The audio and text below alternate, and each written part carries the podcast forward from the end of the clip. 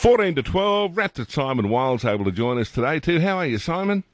Yeah, well, thank you. That's good. You've got an interesting runner today, and as I please going around. And I say that because had a decent break, probably about seven months off, and just had the one run back the other day at Terang. Uh, the long spell, was there any particular reason for it?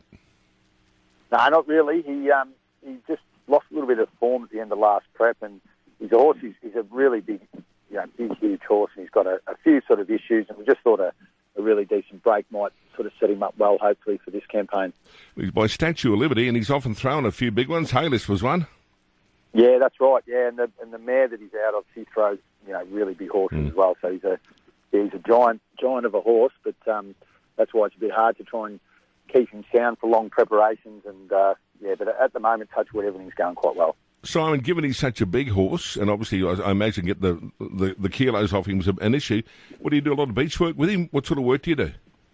We do, yeah. We try and keep him off his legs as much as possible. He sort of knows how to race now, and you know he's had enough experience, and it's it's more a, matter of keeping him feeling well. So he does a lot at the beach. He does a lot of rushing work, you know, up to his chest, and and then he takes the saddle off and, and he goes for a swim afterwards. Um, does a lot on the treadmill as well, and and his slow works mainly on our, our sand track. So yeah, we just try and keep the impact down on him. Do you tend to look for tracks with a bit of giving him? Yeah, I think that's probably his best going, uh, but um, you know, he probably doesn't want it sort of really soft either. So yeah, he's a bit tricky in that regard, um, but a, a little bit of give's ideal for him. Now I did notice he's second up today, and his second up strike rate's fantastic. He's had two goes for winning the second. Yeah, he, he really mixes his form. Like when he's bad, he's really bad, and then when he when he sort of can put it all together, he's he's a good horse on his day. So he's hard to follow in that regard. But um, look, he was a bit disappointing first up at, at Terang, but it was a slowly run race, and he was you know pulling quite hard at the back of the field, and I think he would have benefited from that run a bit, and we'll probably let him just run a little bit today. Um, you know, we won't try and restrain him as much, and and uh, we'll see how we go. But um, yeah, yeah, he bear that in mind. He's, uh, he does mix his form a little bit.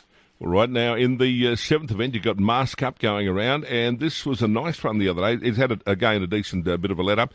Had a run at the end of November, and then backed up at the start of January. Ran third at the Bool.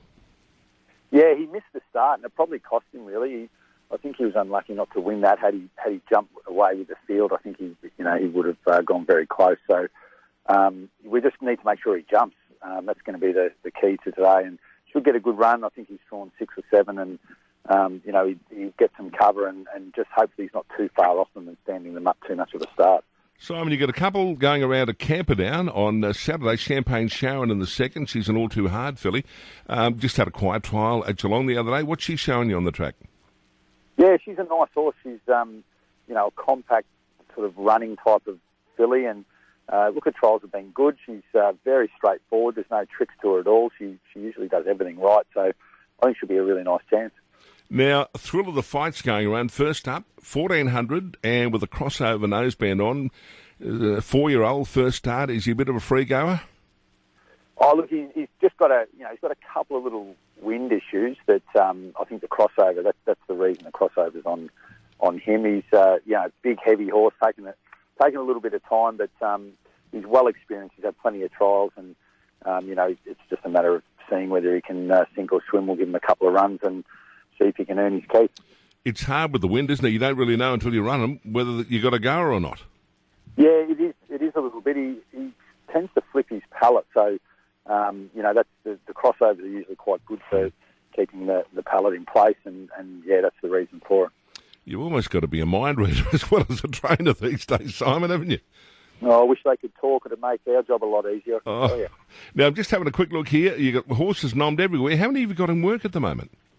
Uh, we've got about, at, at our place here in Warrnambool, we've probably got about 58, and, and we have nine up in Ballarat, and, uh, you know, a fair few out in pre-training and stuff like that as well. But that's about right for us. You know, we feel like we can, uh, with those sort of numbers, we can still be pretty hands-on and, um, you know, be able to tailor a preparation to a particular horse and not have to make them sort of fit a routine. So that they're the numbers we like. It's, it's quite busy, but it's um, you know it's it's good and rewarding. We like it. And you got nice variety for horses if they got iffy legs because you get the straight track at Ballarat. You can work them on up that hill there, and you get sand and whatever you want, water at the Bill.